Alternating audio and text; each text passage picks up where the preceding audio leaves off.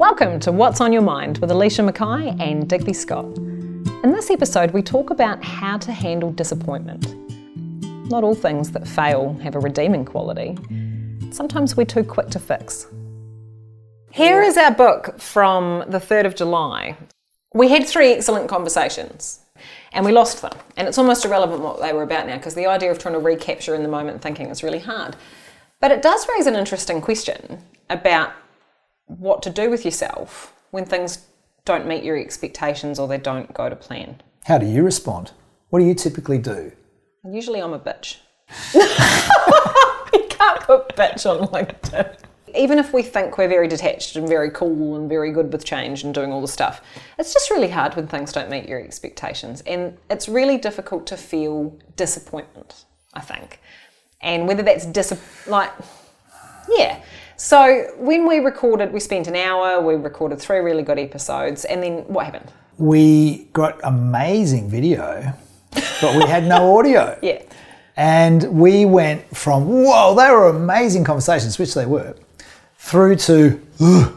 and it's interesting you say that it's hard to feel disappointment because I think it was probably more harder to name disappointment. I reckon we Yeah. felt disappointed, but none of us wanted to go, well, that was crap. Yeah. we kind of went, I remember myself going, yeah, yeah, look on the bright side.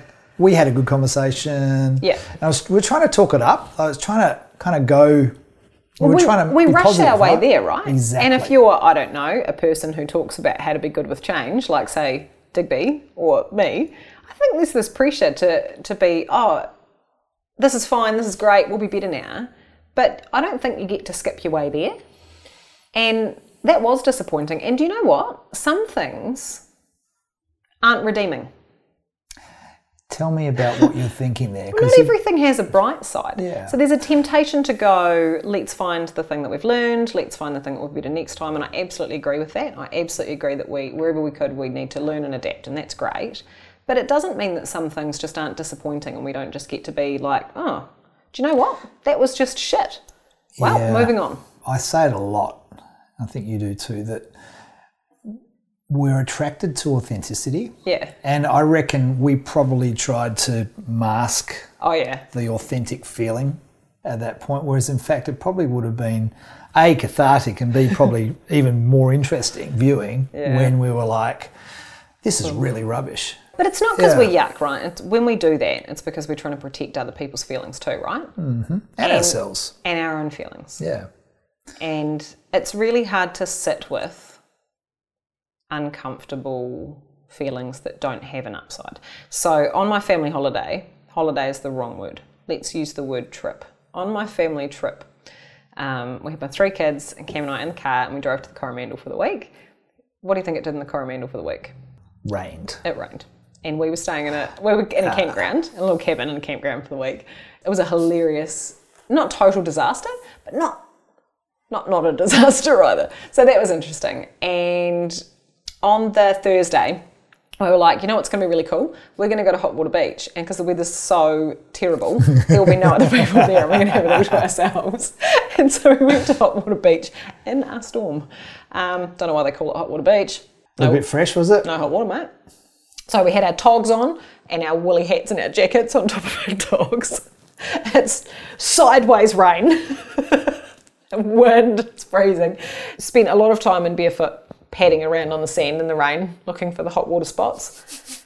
Um, didn't find any. Oh, Turns out when there is a massive storm, it sucks all the hot water away. yeah. Um, so we thought this was going to be a redemption story where we braved the elements and then had a hot water pool to ourselves. It was not. It was a loser story. It was kind of a loser story. We were very cold. We were very dirty. Uh, I ran.